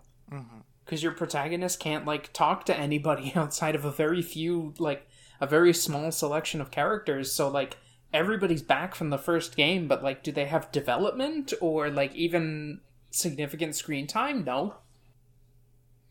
Yeah, some real genuine shit happened to Iris in that first game, and, like, the most that happens is that eventually she takes off her, um, cat, cat ear brain tumor, um, device and just starts wearing a hair, hairband and stuff. That's the most of her development, and yeah I have no questions, by the way. no. Uh, Yeah. and also Ota's here and doesn't really have anything else to do. Like, Ota exists as the one character where six years pass and you're like, holy fucking shit, you're 30 years old and you look like this now? What the hell? It- I I think the single like I I enjoy when Ota is there, if only because finally, like Mizuki is a character that just can't stand Ota. So every time you like click on him, she's like, "Oh, it's fucking stupid Ota and it's dumb hair," and Date was like so willing to put up with him just because like he had information or something that he wanted, whereas Mizuki just like. He's not important to her. He hangs out with Iris sometimes, but Mizuki would like beat the shit out of him if Iris wasn't there. I love I I, I think the best Ota moment is when you go to see him at Sunfish Pocket and he has like the highest rank of Trident. And he's like, mm-hmm. Mizuki, I got the Yeah. highest rank of Trident. And she goes, Thanks for the money, loser. it's so it's so good. And Ota's like, Oh yeah, I guess you do own this place, huh? And she goes, Yeah, chump.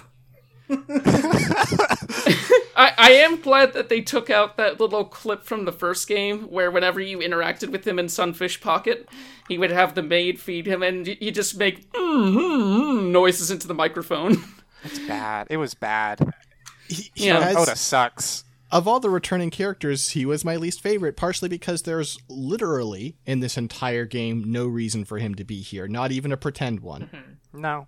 Except for, I guess, he is the one who had the truck so everyone could show up for the Avengers sequence. Why did why did that happen? No, actually, Moma had the truck. oh, you're right. Moma had the truck. he drives the Why- yeah. he drives the truck because he drove the truck in the first game. Why is he here? because he was here in the first game, basically. You need, like, you need someone to take a bullet for somebody else. Oh, if he died, that would have been sick. No, Ryuki uh, does that. yeah, it- it's- Ryuki's the one who takes No, the but he doesn't. It, okay, okay. I there's like so many weird character interactions. I really thought they were building in that entire scene to like Date and Tama teaming up and it just being like a nightmare. Yeah. But but it just they just don't. Hey, can it's we like talk- oh yeah. Can okay, we talk about Marco? Yeah, Uh, no, because there's nothing to say. Marco is not in this game. no design, no voice lines. It's like what? The, ah, it's so annoying. Can, can we talk about how in, in multiple parts of the script they write they write his name as Maruko? I, I, I, I thought the thing was that it's technically Maruko, but some as a pet name, she calls him Marco. That is not established anywhere. The first uh, okay. when BB talked about talks about him at first, he is he his name is written as Marco, and then multiple other characters call him Maruko. Yeah, it, it's a bit that just came across as like, okay, did they? It's like okay, they put a third AI ball in this game for the third game, I guess. oh yeah, no, I'm looking this up, and apparently it is just a fuck up in the script. Cool. Uh-huh. Great. and it's because BB is fun around, times. so she needs an AI ball. So they just come up with a with a character who has a, a flimsy reason never to talk or be pictured. Um, which again, one of those he's, sh- signs, he's shy. one of those signs that maybe you fucked up.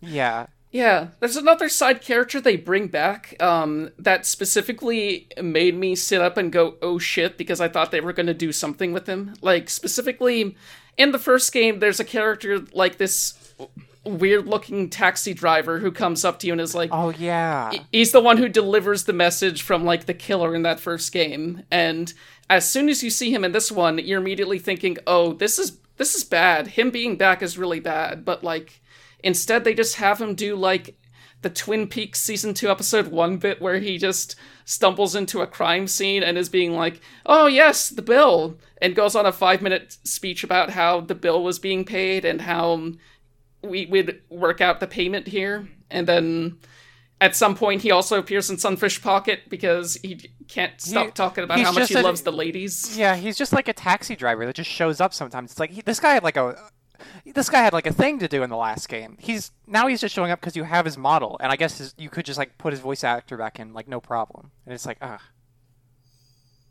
Ex- it's exhausting. So much of this game is just exhausting. I uh, Yeah. I just looked up what Date like actually looks like. He's way hotter like this. He's way hotter. I'm saying, I'm saying, Falco Falco was so hotter. Like Falco's damn, so okay. hot. He has a he has a better voice too. Frankly, If he if he looked like this in this game, I might have been on board. As is, I am in the position where I'm like, I see why y'all are like he's a shithead, but he's our shithead. I can't quite get there. But maybe if you look like this. here's the thing: if Yeah. he was Falco in this game, he and Ryuki would be tough to visually distinguish because Ryuki is just a young Falco. Well, yeah, yeah, yeah. yeah. They they look tired in different ways. Uh-huh. The- honestly, like one of the things I was like excited for when this game was like coming out, I'm like, oh my gosh, Date's actually going to like be in a relationship with someone and not get to just be like a weird little freak all the time. Or if he does, he's going to be like more, at least more composed and like, oh, he's just going to be hanging out with like Iris's mom sometimes. But no, because he just disappears from the plot and nothing. It doesn't matter. It's so it makes me so mad. Ah, yeah uh, i just want to hammer home like when this game got announced through like the timer and stuff and the trailer dropped and it had fucking mizuki bringing out her uh, pipe from the first game except now it was retractable and had neono over it i lost my goddamn mind. I was gonna i was like hell yes i'm buckling in for whatever this is. This is gonna be the greatest. And like did uh, did any of you guys know about the the ARG they did before the game came out? I read a little bit about it, but like not enough to actually understand anything about it. There's like okay, there was like a thing called Hidden Bats where uh, Iris and I don't remember the other. It might have been Ryuki. Uh, like people like had to solve a series of things, and they got to the end. They got to choose between Iris and Ryuki disappearing from the timeline, and Iris got chosen, and nothing really happened, and it didn't matter in the game. And but there's like a little like secret in the game. If you click click a specific screen, uh, a thing will pop up, and it's like, well, it may she may not have disappeared in this timeline, but in other timelines, something's wrong. and it's like wink. I mean, she did disappear in this timeline. She's not in this fucking game. Uh, it's the game. Th- this game is like so into ARGs, but it's just like they all like blow. I, it still I- it still fucking blows my mind that part of this game is that like the, like Iris's conspiracy theory shit was real, and she just like Yeah. is not a character who who is like in this game It's at absurd. Yeah, because like, Like- six, one of the things in the first game was that like, um, there's a bit where you can get way into Iris's conspiracy theories Yeah, and go you along get an her. entire route of just like playing along and being like, "Oh, there's a big secret society that's like trying to break the world," but like that's Yeah. like a bad ending. Yeah, because it turns out the whole thing is because she has a brain tumor, and uh, it just goes on, gets stuck into these conspiratorial loops, and like, it, it even though it's written by the same person, like the sequel totally has that energy of like, hey, this character said a bunch of ridiculous conspiracy shit the first game, right? What if we just had her doing it again the second time, like ignoring the reasons why she was doing that or anything like that? I did take a uh-huh. screenshot of Ota explaining MK Ultra. that, that part did make me feel like I was fucking losing my mind. Yeah, yeah, yeah, yeah. there's stuff in this game with that, right? Where it's like the like I don't know why they bother they do so little with uh like simulation theory stuff actually, like beyond saying that like these people believe it. Like why do we have this sequence of like, well actually in this world there is no Liberty Island? It's like who Yeah, fucking cares? no. Why are we doing yeah, this? like.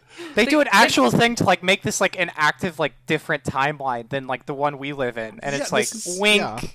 like for no reason. It has no payoff, it has no relevance. No. Yeah, and like it's this game really dives into like Uchikoshi's worst writing habits because there's just various bits where you can talk to a person and go through seven to eight different types of oh this event happened in real life but wouldn't it be fucked up if there was actually something to it like with the Manhattan project and all that stuff the funniest scene is the bit where you're talking to Tokiko's hologram about the Mandela effect, and it pulls up a graphic that looks like it came from a Texas high school, like a Texas high school textbook. And except if that textbook was all about like weird conspiracy theories. It's so weird. It's such a weird game with so many weird focuses that never pay off.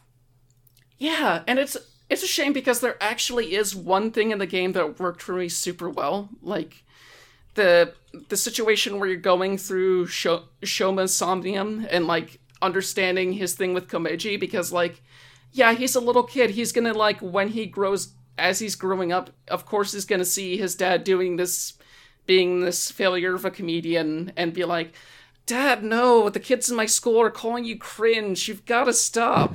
And Komeiji's just like, I don't know what you're talking about. Spirit of comedy, whiz bang pocky pook. And it's it's basically that whole somnium is basically showing him like no you don't need to believe that the world isn't real you can believe in the world and believe in your father and like it it shows them getting close in a way that feels very real and affectionate to me. And before like before i was finished with this game i almost kind of adopted komeiji as like my explanation for um, uchikoshi's writing and specifically these first and second games where it's like yeah he just says some really stupid jokes sometimes but like you can tell his heart's in it. But like then i played the rest of the game and i was like yeah, that doesn't really work so well here, though. Yeah, and also, I mean, like Komeiji, like I, I found the execution of their their story to be a little too trite. I've seen it too many times to buy in. But uh-huh. regardless, Komeiji is a character who is a literal blockhead, and then have also yeah. And and then also like his story is him being like actually you know what? Right you know what? You're right son. I will stick with comedy. Doesn't matter that we're drowning with Well- debt i'm getting threatened by mafia who are going to kill me daily. Like this Well- has not solved anything. Jen i know what you're going to say. That's literally only in the fucking like glitch ending. The normal ending Oh. he does not get the no i've straightened up and gotten a No, good because he's dead. right Yeah. because when I when I mentioned this to Jen when I was playing the game, she's like, "Well, don't worry. In the real ending, it gets fixed." No, it fucking doesn't.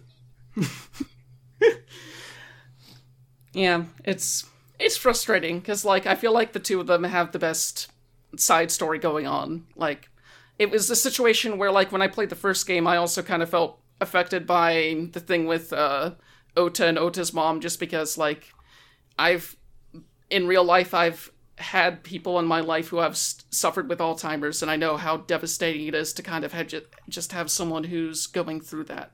And yeah, that that story was important for me at that time. But like, this game doesn't really have anything that reaches those same levels.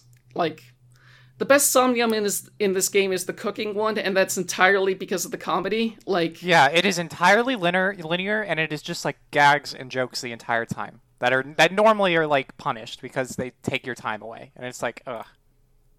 But Yeah, but the the cooking somnium is so good.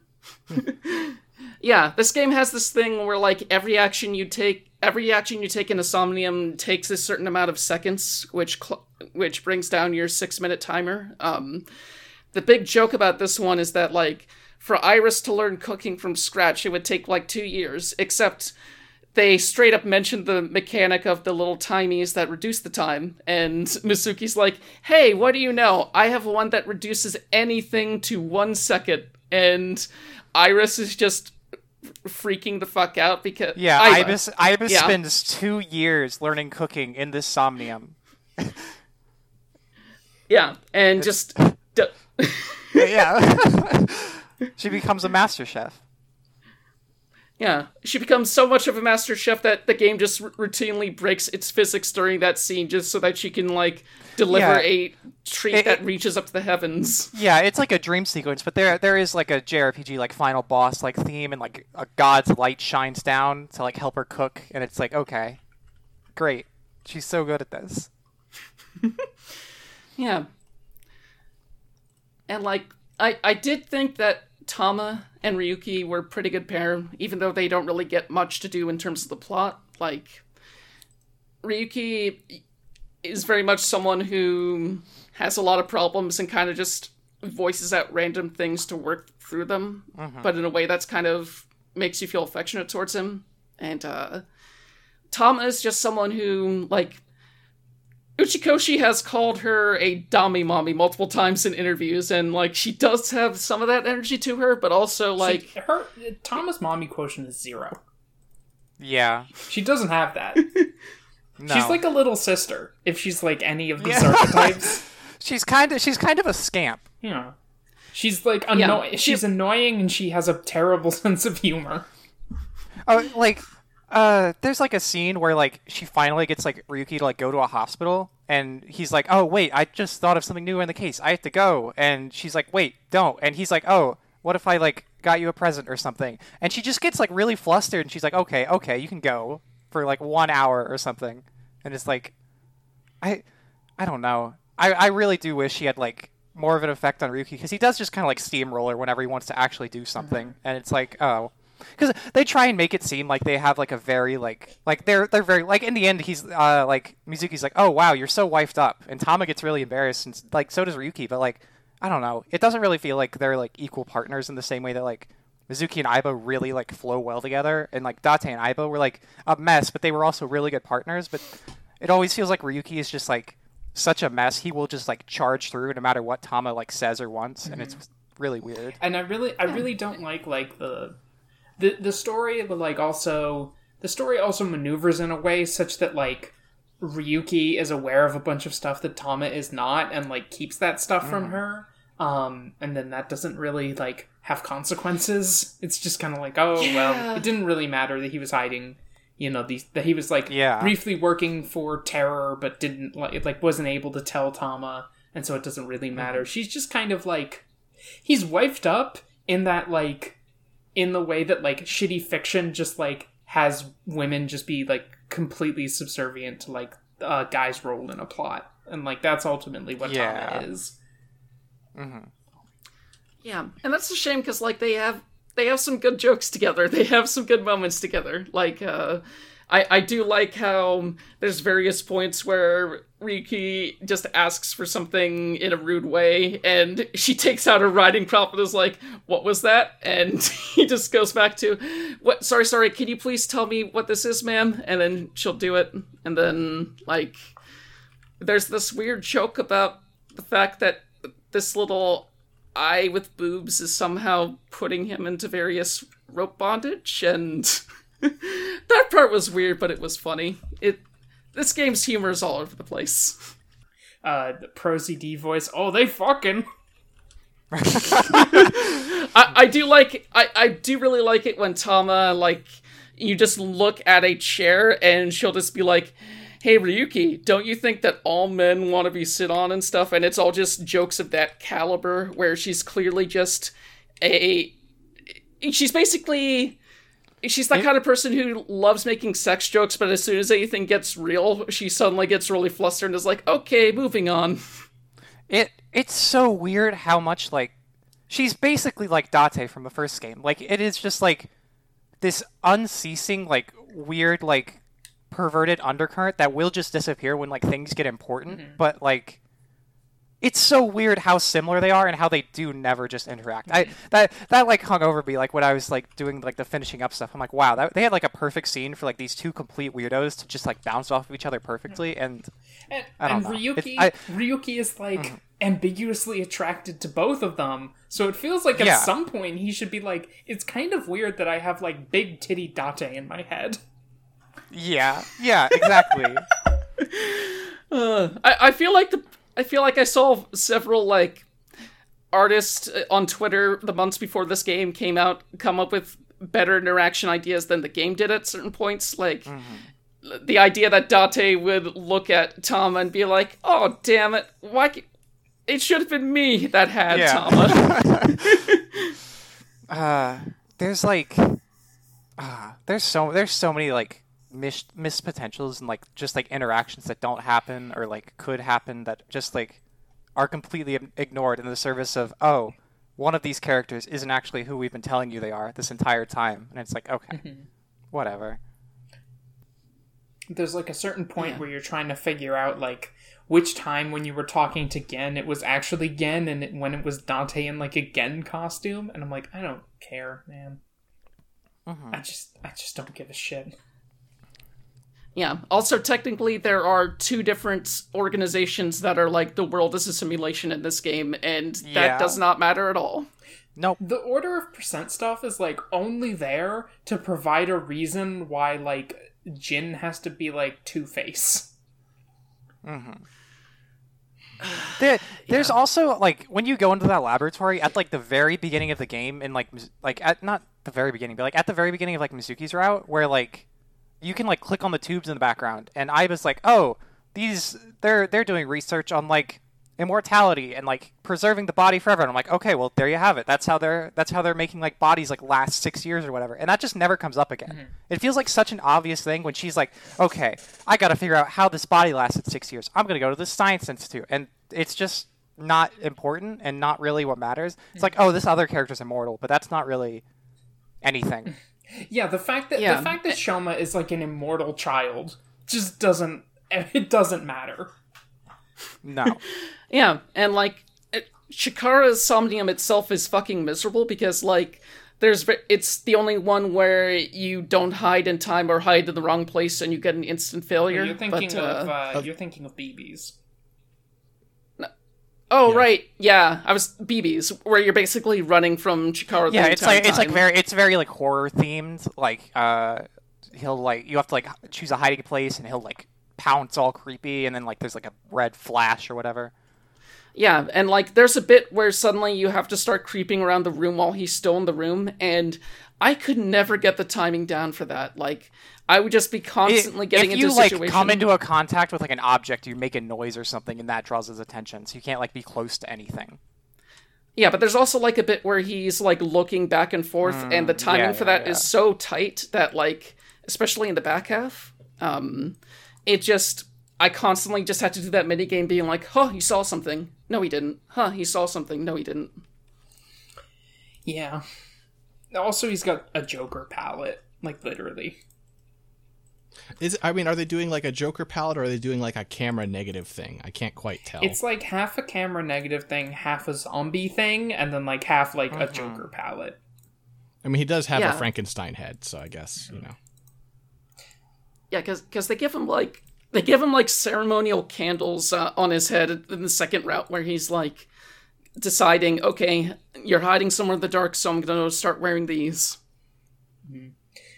Oh yeah, speaking really quick of of things of like really uncomfortable stuff that is glossed over. The fact that like he like the, the fact that he like it, the fact that he's like Tokiko's abuser basically. Mhm. Yeah. Um and we get like literally nothing about the fact that like Gen is this like child, you know, that he kind of like manipulated Tokiko into a sexual relationship. Gen was born of it. Um he wanted like he wanted her to have an abortion, but she wanted to keep the child and then he like made her give up the child for adoption.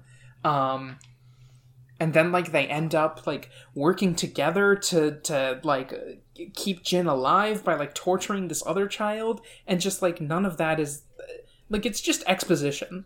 Like none of that is like emotional texture or like consequential to character arcs because everybody involved is fucking dead by the time that you learn this Yeah. Yeah, like even Gen, like Gen does not exist as a character in this. Like there's a bit where um, he they treat him like he might be actually terror or whatever, but like you never really get to see much of his perspective on anything. You just have characters being like, "Gee, I bet he hated it too when he had to get all these parts from this other boy." yeah just really thin we're hitting this over and over again but i just think the writing of this game is fucking terrible Yeah. Yeah. Yeah. It's a shame because, like, there's a lot of character stuff I like, but at, in, in the end, it's just incredibly frustrating what they do here. Yeah. I feel like there are a lot of jokes that I like, but mm-hmm. like character stuff, I don't even know. for every time you can click a potted plant and have Aiba tell you a funny bug fact, there's like six hours of just utterly boring, like un uninteresting characters. Yeah.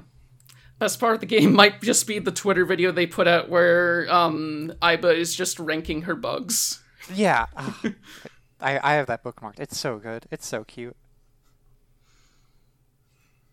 do we want to move on to emails or does anyone have any last things to say about the game I think um I think I'm good. Yeah. Only thing I really have left is, like, I was super duper excited for this game, like, Yeah. beyond anything, and it's really disappointing how it turned out. Yeah, like I said, if Xenoblade 3 turns out to be bad. Fucking hell. Jeez. But Are they, like, setting off fireworks? I don't know. This Yeah, name. it, it must be leftover fireworks. This neighborhood is a nightmare sometimes. um, but yeah, like I was saying earlier, if Xenoblade 3 turns out to be bad, like, it's gonna feel like my whole year has been wasted. I was really looking forward to this game, and it was a huge disappointment. All right, well, I'm going to read these uh, in the order we received them here, which means we're starting off with a uh, a uh, email in from Fen, uh, co-host of uh, Fate Moon Archive. Uh, hey, Fen. Hi, novelers, first time writer, long time appreciator. I have very mixed feelings about AI2 that mostly come down to I like the puzzles and some of the jokes, but the overall plot is bad, I think. I'm curious how how that landed for y'all. Are you able to separate your like or dislike of the story from your enjoyment of the Somnia slash VR sections? Also, do any of you have familiarity with Uchikoshi's work prior to 999? He wrote a bunch of visual novels, including the Eternity series, before moving on to the hybrid puzzle VN games he's been he's done since 2009. If you played his previous stuff, how do you think it stacks up? If not, do you think his games would be better without puzzles? In AI2's case, it feels like no one says anything to each other except jokes, so everything that actually moves the plot forward can be revealed in Somnium. Fen. Th- this just made me realize we didn't even get to like the way this game handles puzzles because like Oh, th- there's an awful puzzle in the Nike's like headquarters room.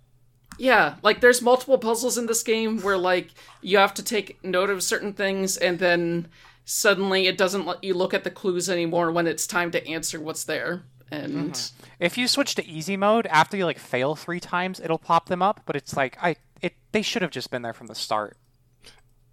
The Yeah. most bizarre thing about the puzzles in this game to me is just context, which is the way like they have this thing where it's like, oh, you're you're whether it's it's Aiba or Tama, they're they're like, oh hey, I scanned the crime scene. We can enter it in VR and have all the data. It'll be like we're there ourselves. Except for sometimes they do that when you are there, and it's like, we're right here. Why are we doing this?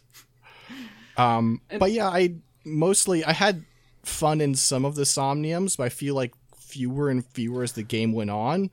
Yeah. And so I feel like I mostly agree with Fen, except for I don't even think the puzzles were that good.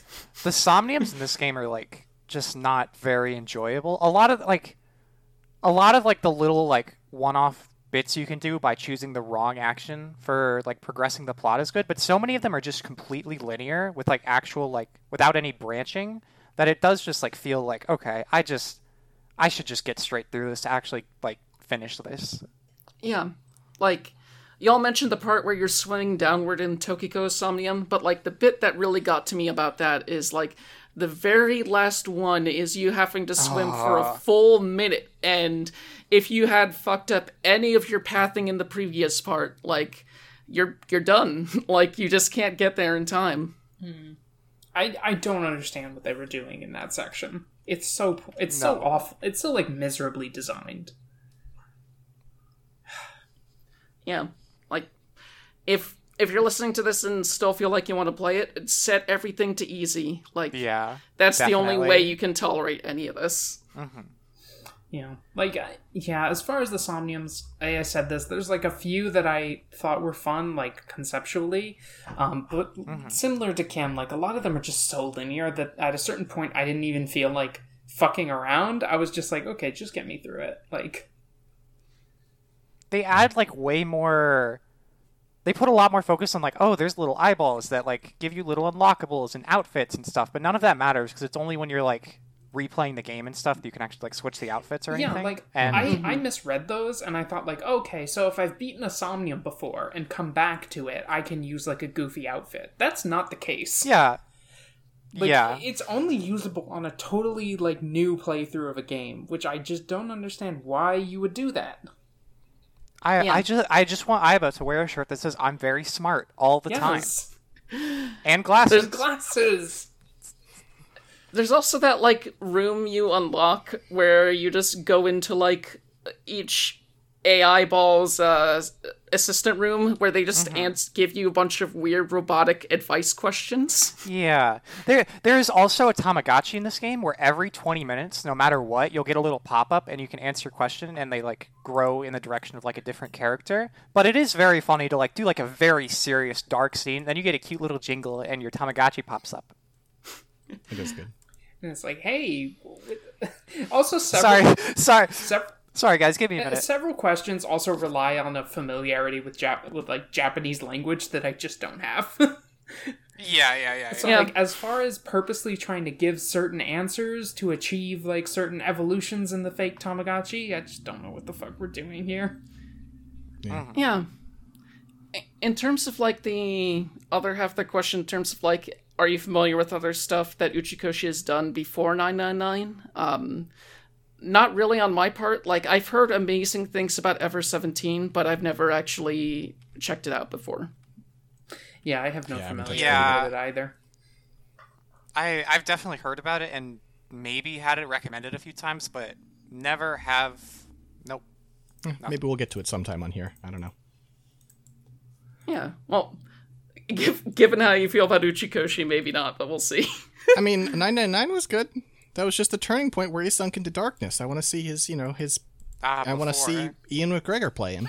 Um, this next question comes in from Emrys. Uh, hey, all, and welcome back, Olivia. Uh-huh, yeah, Olivia's not staying. They brought me. I mean, she is if she wants to, but I don't think she wants to. I think Anyway, she's gonna lose her memory and disappear for six years. Yeah. Oh, there we go. Uh, uh, which do you tend to prefer in your VNs?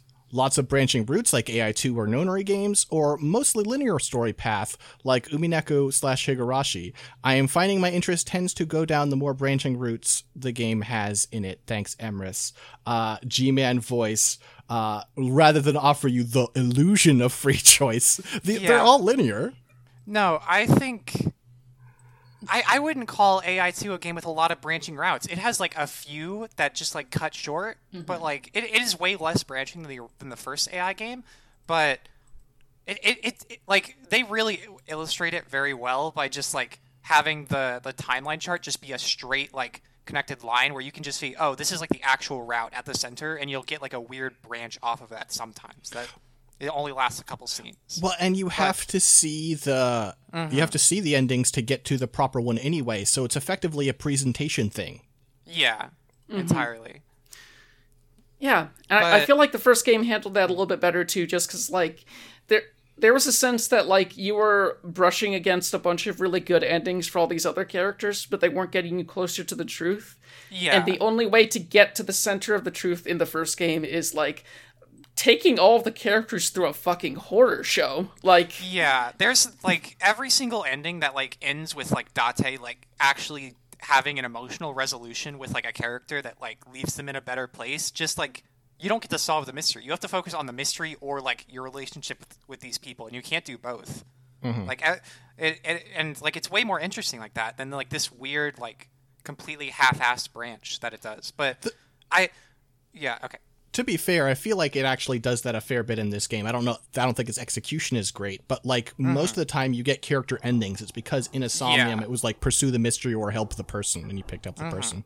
Mm-hmm. So yeah. I, I think it's just done worse in this game. But uh, I, f- I feel like a commitment's like the strongest thing. Like I really like when a game has like a very like straight story and it doesn't really like I, I, I don't think there should be choices in a straight story. Like Umineko doesn't need any choices. You're just you're just playing right through that. But like if if there's like a game where there's like three or four minor choices that don't really do anything or just like that's like a, one different route I, I don't really see the point of that like it, it's gotta have like this idea of like okay these choices are bringing you to like a different finale than like eh, they they either need to have a lot of choices or none like a weird like like middle ground kind of blows I I tweeted while playing this game that I've never played a route based VN that wasn't bad because of the routes. So that's where I stand. Um, I Yeah. think it's I think it's not good. Like I just genuinely think that route based storytelling is bad, and I don't like it. I just like to. I mean, it's a different. The thing is, the two examples were like so such similar games. It's such a such a very specific like subsect subgenre of visual novels. Because when you say a visual novel with lots of lots of branching routes, I'm like, hell yeah, I love to pick which boy I'm dating. Yeah, that's ex- that's exactly what I'm thinking of. Because uh, like Flowers is like the visual novels I've been playing, and there's always like two girls to pick from, and it's basically like, oh, do you want to choose the options that the stuck-up school prez will like, or that the like sort of like edgy girl would like? And it's like these are just two completely different routes that give you completely different scenes and lead you down a completely different path. And like I'm happy with the one I chose, and I don't really need to see the other one. Yeah, it, it's a situation for me where like I don't think I, I think it all depends on the game story. Like I don't I don't have a preference. I just go with whatever the game feels is best, and it usually works out. Like uh, I do like it when you play Tome games and you get into various routes, and at least one or two of them is gonna have some weird fucked up secret you didn't know, and will completely change your view of everything happening. And uh, it doesn't necessarily say, "Oh, you have to do that," but uh, I also just enjoy like sitting down with Umineko and being like, "Okay, I'm gonna have a story read to me for a while." Uh, shall we move on to our next email? Yeah. Uh, this is our, our final email. This one's from Peter. Uh, hey all, really enjoyed AI2, especially how varied the somniums are. The game got so deep in my brain that during one dream I did the Nake symbol and glitched my dream, dream so badly, badly I woke up in a sweat. Has a game ever gotten its hooks in you so hard that you've had dreams about it? Thanks, Peter. I've had Dota dreams. They were not positive. Uh, without exception, my Dota dreams have been my team upset at me because I'm letting them down and me feeling very guilty. Because that's what Dota is. I get them. It's like it's like getting like high school test ones. I stopped playing Dota a couple years ago. I still get those dreams where I'm fucking up and letting down the team. I I have had I've had dreams where um I've had dreams where like things are just kind of like uh, how to describe this type of game like those fucking um like those fucking dark pictures games like the the the dead by or Yeah, the, yeah, yeah. it's not dead by daylight Uh, until until Yeah, dawn. Until Dawn. Stuff. people. I've had dreams that are like that with just like where it's just like I'm in the middle of some kind of story and then like the presentation is similar to those games, which is weird because I don't like I wouldn't say I'm a fan of those games. Yeah, you can remember what they were called. Yeah, so I don't I don't know why I have those dreams, but I had one of them like 2 days ago. Um I remember like at a point I like opened a menu and I saw that a character had like a secret plan. There was like a objective that's like accomplish this character's like secret plan, and I'm like, oh, that's, I'm not gonna fuck around with you because you got a secret plan. uh, uh, uh, for me, I don't, I don't really have like dreams especially often, but like not just games, but like whenever like something like narratively just like gets stuck in my head and I like end up rereading it a lot, it gets like tossed around a lot. Like if I'm like rereading like part of a book, just like really like click it into my brain, I'll tend to dream about it if I just like am doing that before bed. Mm. And when I was like really intensely playing like the house in Fata Morgana, I I had a couple of dreams of like really intense moments from that where it's just like, oh, those are just like happening like in the visual novel, but it's like I I'm I'm dreaming it and like I don't know. It's just because I was tossing those scenes around so much and just like rereading them a bunch. Yeah, like I have dreams fairly often, but uh, it it often depends on the kind of game I'm playing if I'm gonna have any dreams about it. I did have this really intense dream when I started playing Umineko, like uh, within the first chapter. You have that one character who just suddenly makes a monster face out of nowhere. And like for the next three nights, I was having nightmares about like that character just staring at a wall and then turning around and making that face. And that was terrifying. it's always it's always really funny seeing people's reaction to that monster face. I was in call with someone when they got to it. They like they, they like they got jump scared. They made like a squeak. yeah. I Kyrie is attempting to play that game right now too, and mm-hmm. I I kind of want to be in the room with her when she eventually gets that because she's playing with the original graphics. So I'm ah, really perfect. curious to see. Perfect. yeah. God, that's gonna get a reaction, I imagine. Probably. Uh, yeah, I think that's it for our emails here. Um, and this is the part where we normally announce what's uh, coming up next month, and we are going to do that, but we have a couple of other announcements as well. Um, this is our second to last episode on the Abnormal Mapping Network. Um, this podcast is a lot of work, as I'm sure you know Kim and Olivia can tell you. There's a lot of prep. Um, Olivia actually can can definitely tell you. Been on the show, quit the show because it was too much work. I, I, I believe I have uh, in fact already told you. I've already yeah, told the audience yeah. how much it's been a lot of work. Um, but we really like we like the coverage we're doing. Um, we feel like they're games that are not getting as much like deep coverage that w- that we'd like to see. Um, and so we don't want to stop doing novel not new. We just needed to find a way for it to make sense. We were spending so much damn time on this.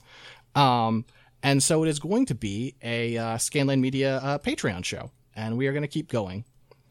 Um, yeah, it and it's not necessarily a decision we made lightly, just because like we're aware that putting it behind Patreon means that uh, a show that was initially free is now going to cost some money, but like it's the only way we can continue to like justify putting this much work into it every month. It was like mm-hmm. either this or we space them out like every few months or we stop doing it altogether. And like it seemed like this was the best path forward.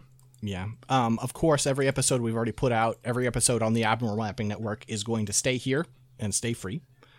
Um, and we can tell you what the plan is. So, next episode, our last episode, is going to be on Hakuoki Edo Blossoms to close a book that we opened a while ago on this show and just sort of round several years. Yeah, yeah. when we played uh, Kyoto Winds, um, and then uh, I can tell you our first episode uh, on the Patreon is going to be playing Tsukihime with M, um, and that's going to be a fucking good episode.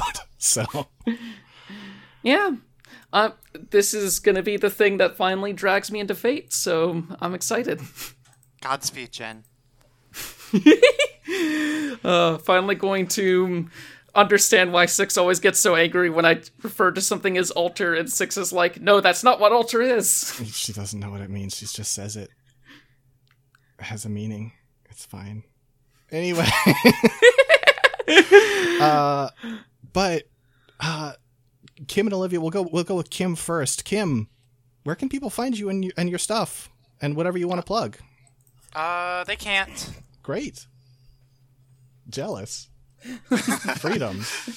You you should listen to the abnormal mapping Oh yeah, episodes no, I, that ta- Kim's on. I, ta- I talked about Fate with M twice. I, you can find me there, I guess, but no, don't don't don't go looking for me. Much like Date when he disappeared for six years. yeah, I'm going. I'm, I, I'm going. I'm going to just vacation for a while. Hollow Ataraxia was the explosion that ejected you from the internet. Yeah, you know what? I'm done. Hollow Ataraxia is a perfect video game. I don't need to talk about any others.